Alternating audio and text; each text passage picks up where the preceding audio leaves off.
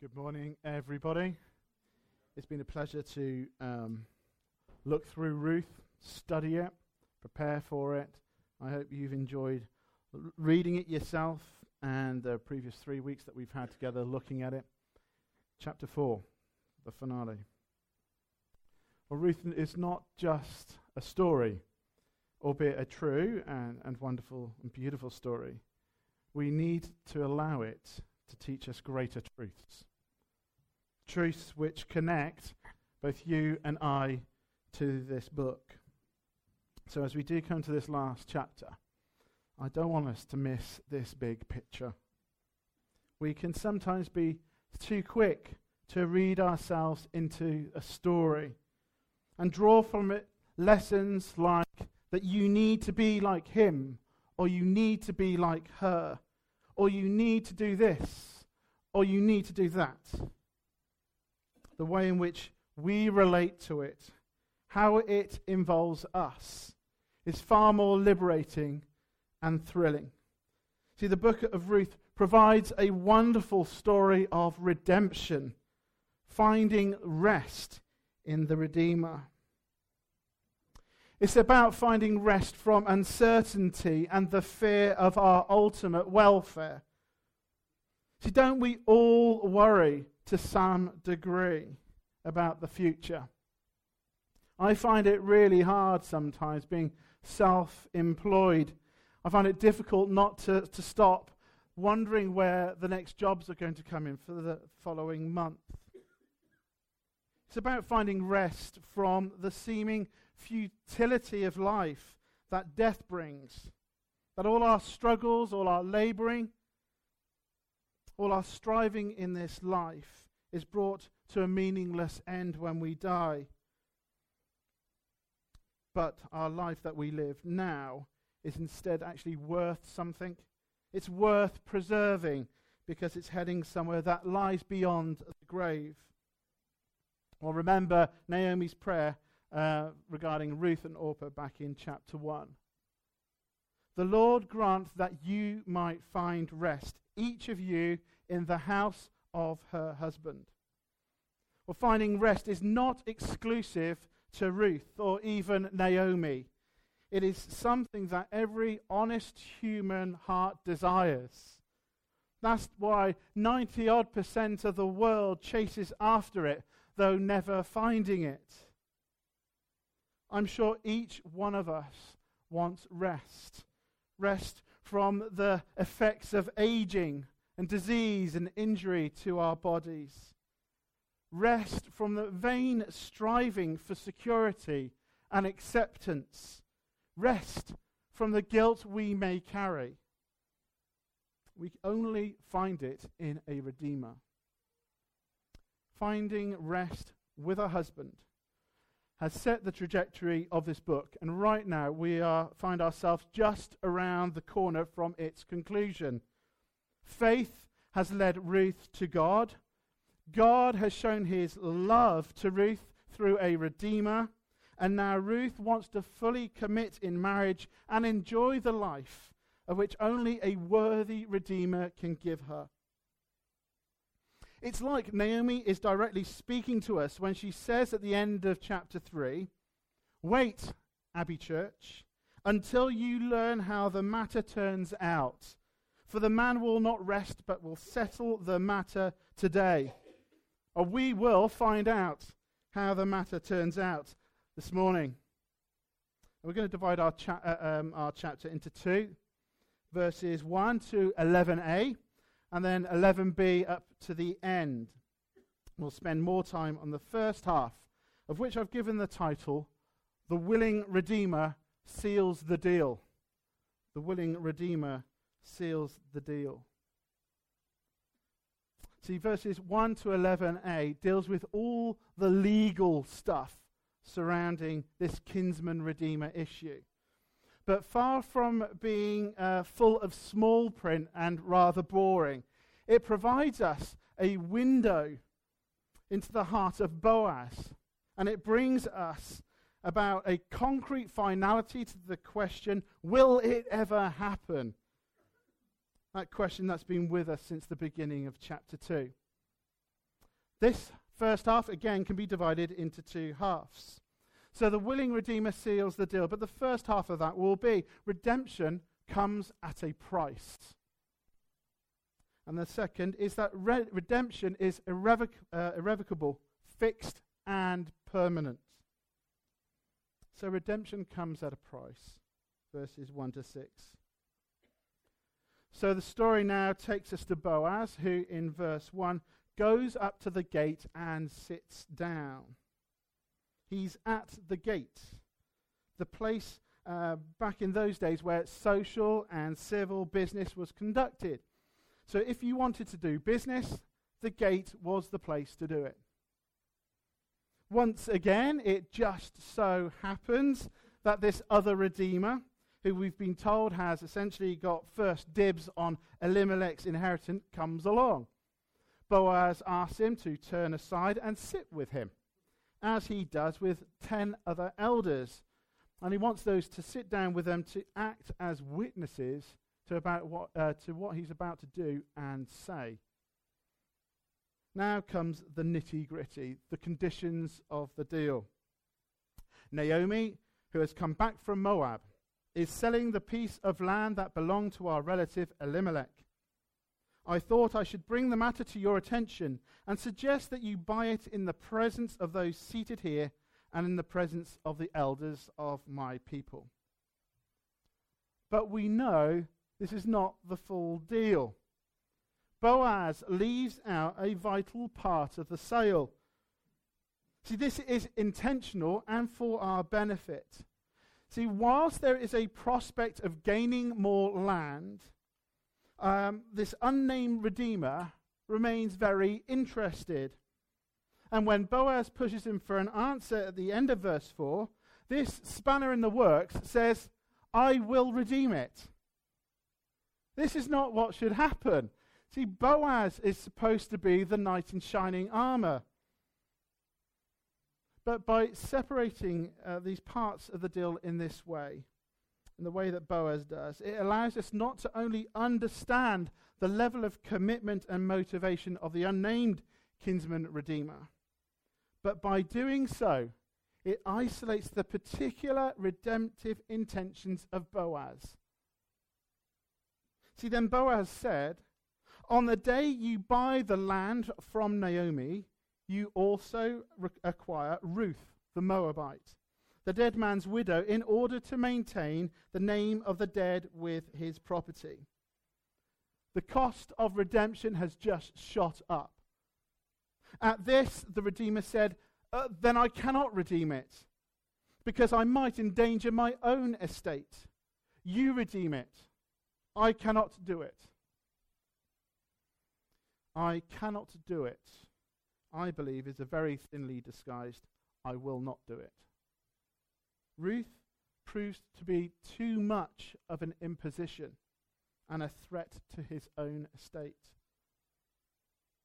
The fact is that by bringing Ruth into the family, it'll mean that he'll have to share out his, hin- out his inheritance.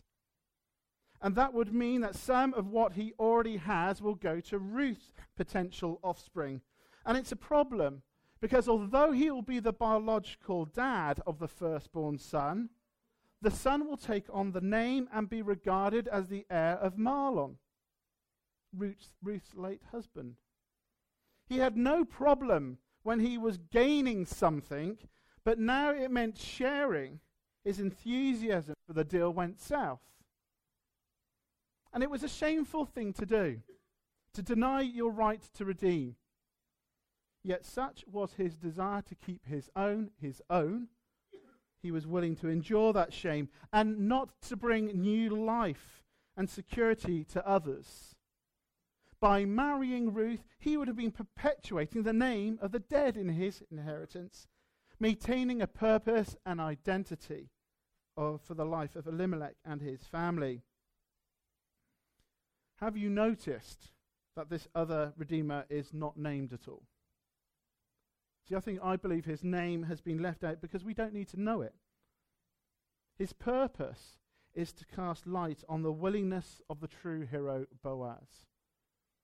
It doesn't matter who he is, What really matters is who Boaz proves to be.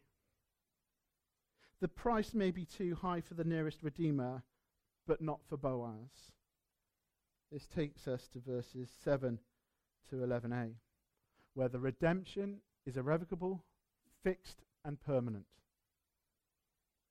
Now, in earlier times in Israel, for the redemption and transfer of property to become final, one party took off his sandal and gave it to another.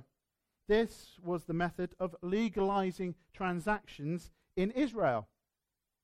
Might I say that if I were to hand over one of my shoes to someone else, it would be regarded as a hostile act, a declaration of war.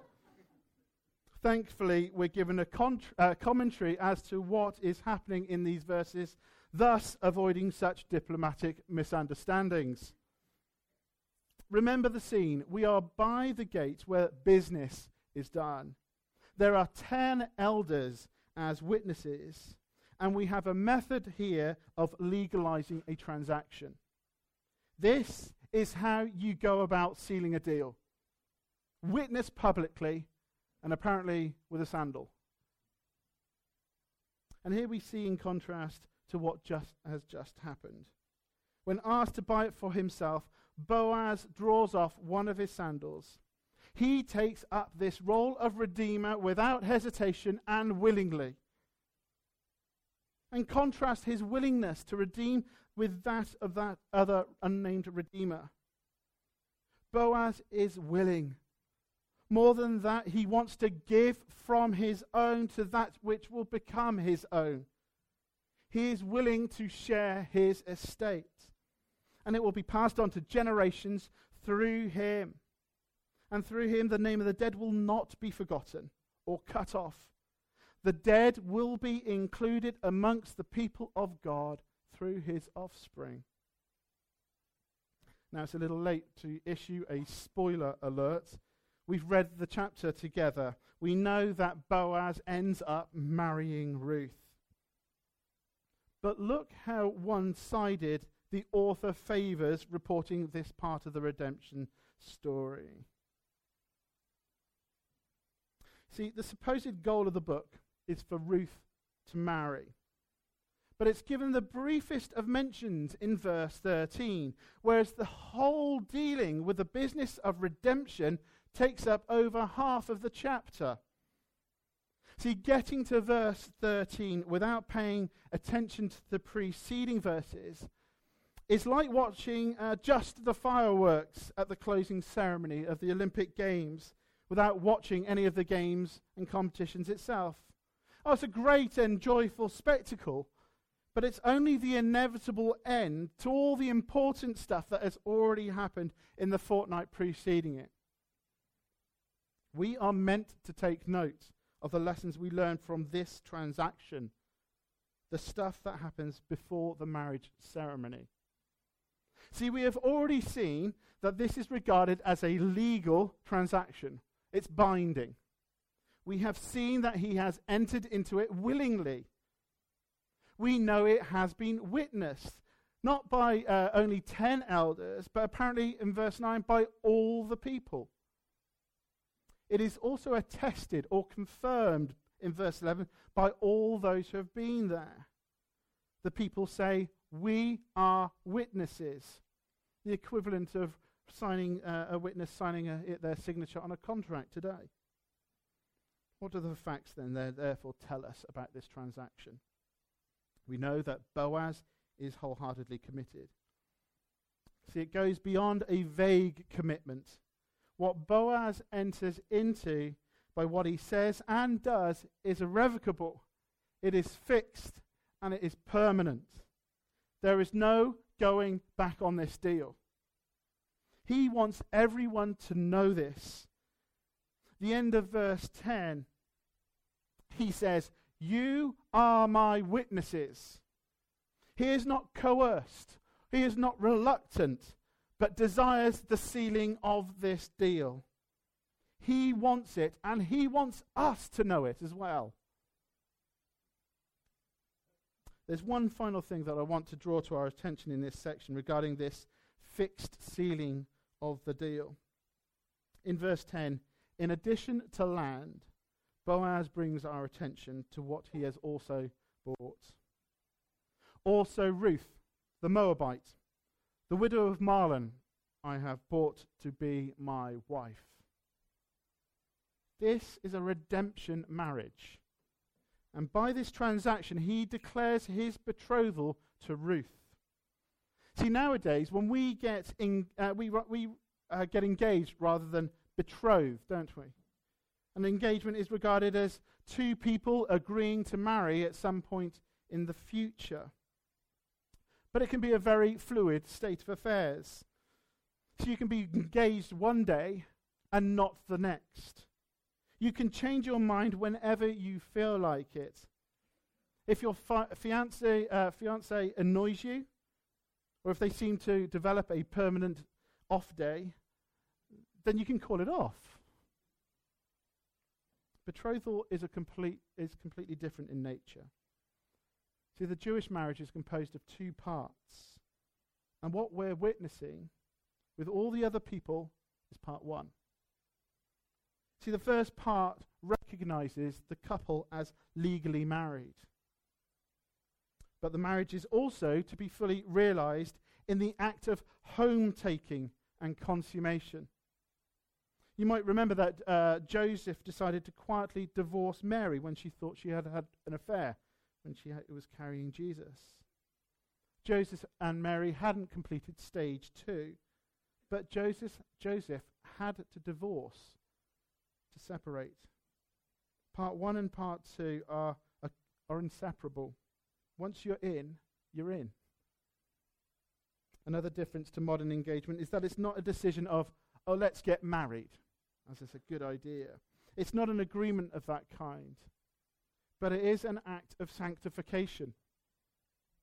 I know many of you uh, here will know of this word and may find it a little bit odd to think of marriage in this way. But in the legal part of the Jewish marriage, the couple is recognized to be sanctified, set apart.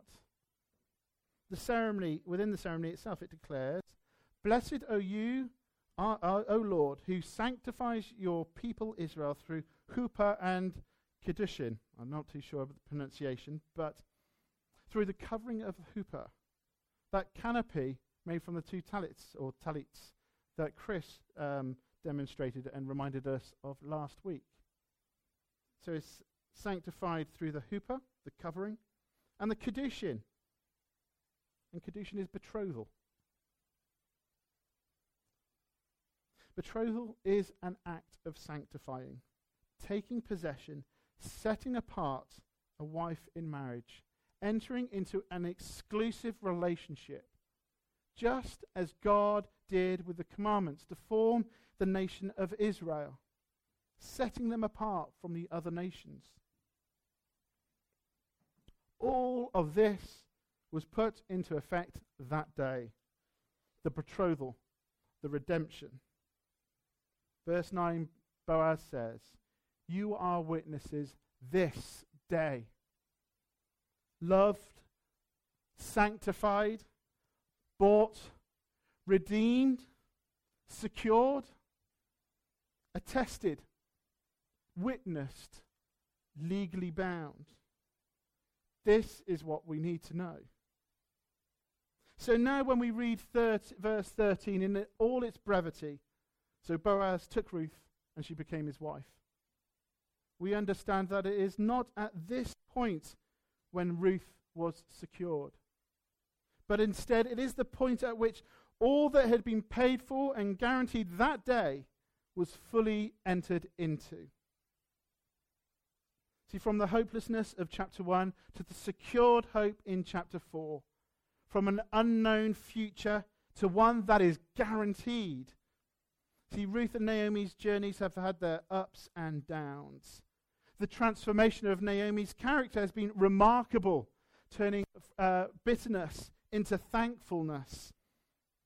And that's been brought about by only the possibility of redemption. And now it has been secured we have to step back and see the bigger picture because it's wonderful. We can connect ourselves to this story, not because we are necessarily going through similar things in our lives and can identify with the characters, though that is a right and legitimate use of the passage. Even if we were Jewish, that wouldn't be the way either. It is through the redemption that comes to us in the Lord Jesus Christ. It is incredible, isn't it?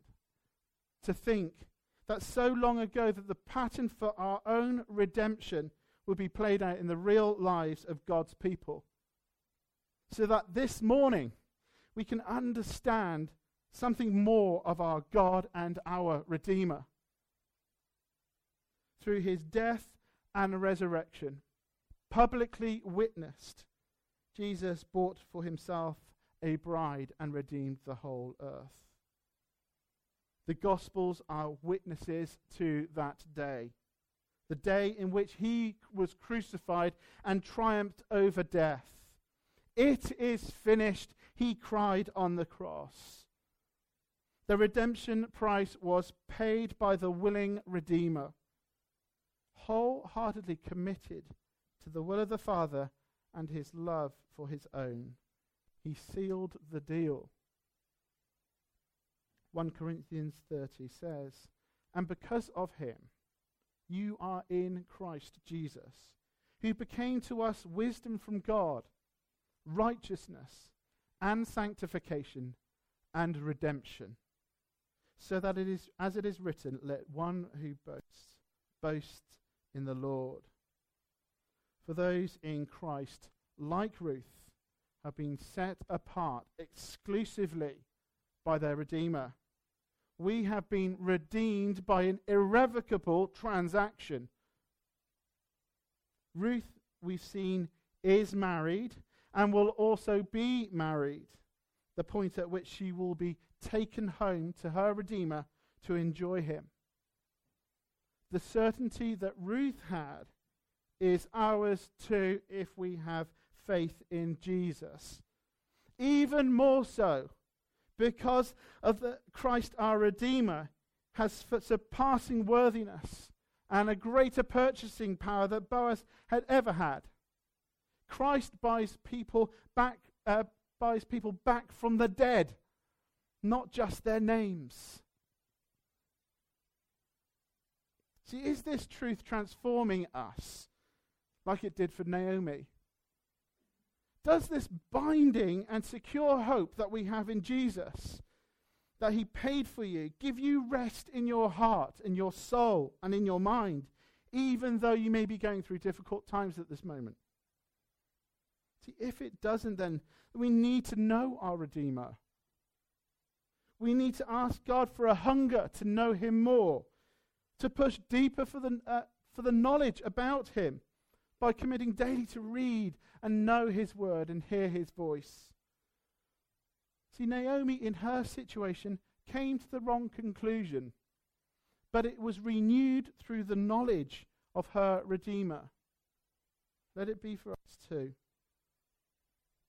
Well, for the rest of the time, but more briefly, we'll, we'll see how this story ends up. Call the second section the, the fruit of redemption. See, this section concludes the story of Ruth and pivots around verse 13, the marriage of Ruth to Boaz, that final answer to, uh, to the prayer of Naomi back in chapter 1, verse 9. It begins with the prayers of the witnesses for fruitfulness of the marriage, starting in the second half of verse 11. And from the middle of verse 13 onwards, it's about the experience of that new life and re- that redemption brings, both in new birth and renewed joy. Having entered into this redemption covenant, the witnesses ask the Lord of two things. Firstly, that the house of Israel may be built up. In other words, we hope you have loads of kids to contribute to the nation of Israel. See, there's a real desire to see the promises of old of God to Abraham to become a great nation, to have innumerable descendants come to fruition. Rachel and Leah, back in uh, Genesis 30, began the ball rolling by having 12 sons uh, between them by Jacob. These 12 became the heads of the 12 tribes of Israel, which is obviously regarded as a very good start because it was evident what the product of that family unit had become.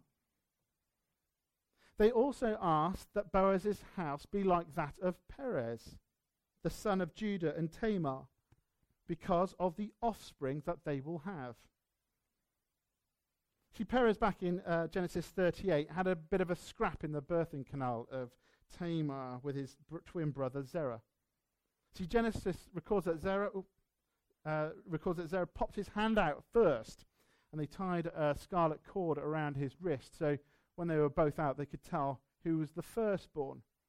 But then the arm uh, make, may make uh, the women wince, but the arm uh, retracted back up inside Tamar, and then Perez was the one who came out first. See, the point being is that is God's sovereign choice that Perez was to be the firstborn. And that it was he who was the one on to carry on the lineage, the family name of the house of Judah. And to consider how Jacob blesses Judah in Genesis 49, that's a great honor because it says, The scepter shall not depart from Judah, nor the ruler's staff from between his feet, until tribute comes to him. And to him shall be the obedience of the peoples. They were asking that the law, uh, asking the Lord that the ruling power, the kingship of Judah, would to continue to be passed down through the line of Ruth and Boaz's offspring. Boaz then actually does marry Ruth, taking her into his home and consummating that marriage, becoming one flesh. And they have a child together. Well, let's not forget the theme of God's sovereign power and providence that has been at work all the way through this story. See, Ruth had been married to Mahlon for 10 years, but had no children. Evidently, there was something not functioning as it should. So it required God to give her conception, demonstrating once again that the continuation of the redemption story is an act of God and not prone to failure because of the limitations of man. And strangely, that's the last we hear of Ruth. Our story now ends with Naomi and Ruth's son, Obed, Obed was a miracle baby whose name means servant and is declared to be Naomi's redeemer in verse 14. See, redemption for Naomi meant that Obed would give her a renewed life and sustenance in her old age. Life and family, happiness and joy. See, these verses tell, tell us of a wonderful ongoing conclusion to what started out as a barren, death ridden, and insecure beginning. The women of the neighborhood go on to say about Obed a son has been born to Naomi. And indeed he was. He was Elimelech's heir. God cares and restores. God brings life when there is none. The name of Elimelech will not be forgotten because of this child redeemer. The last few words of the story are rather matter of fact. He was the father of Jesse, the father of David. But it was far from matter of fact.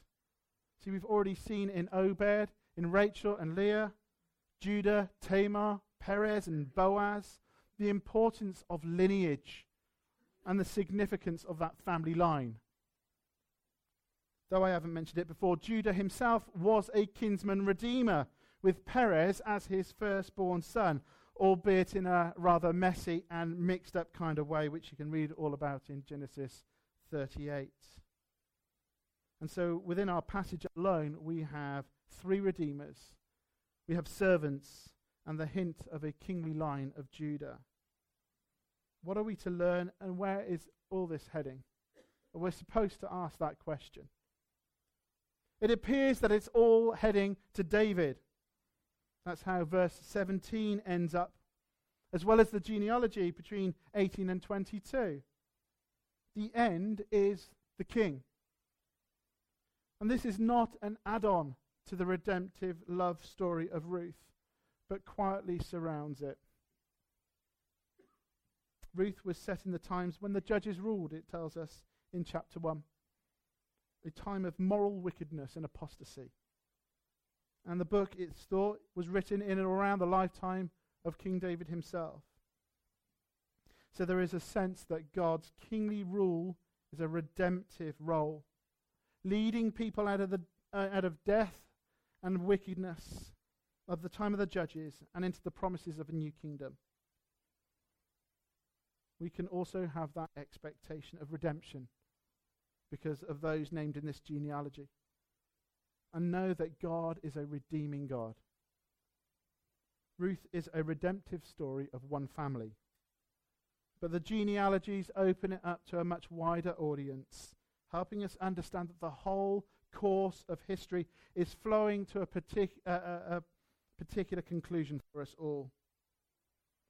And so we find our place in it by recognizing the ultimate Redeemer, Jesus Christ, who answers all those expectations, removes our fears, removes our guilt, removes our insecurity, and fulfills all the promises of rest and brings about peace through his kingship.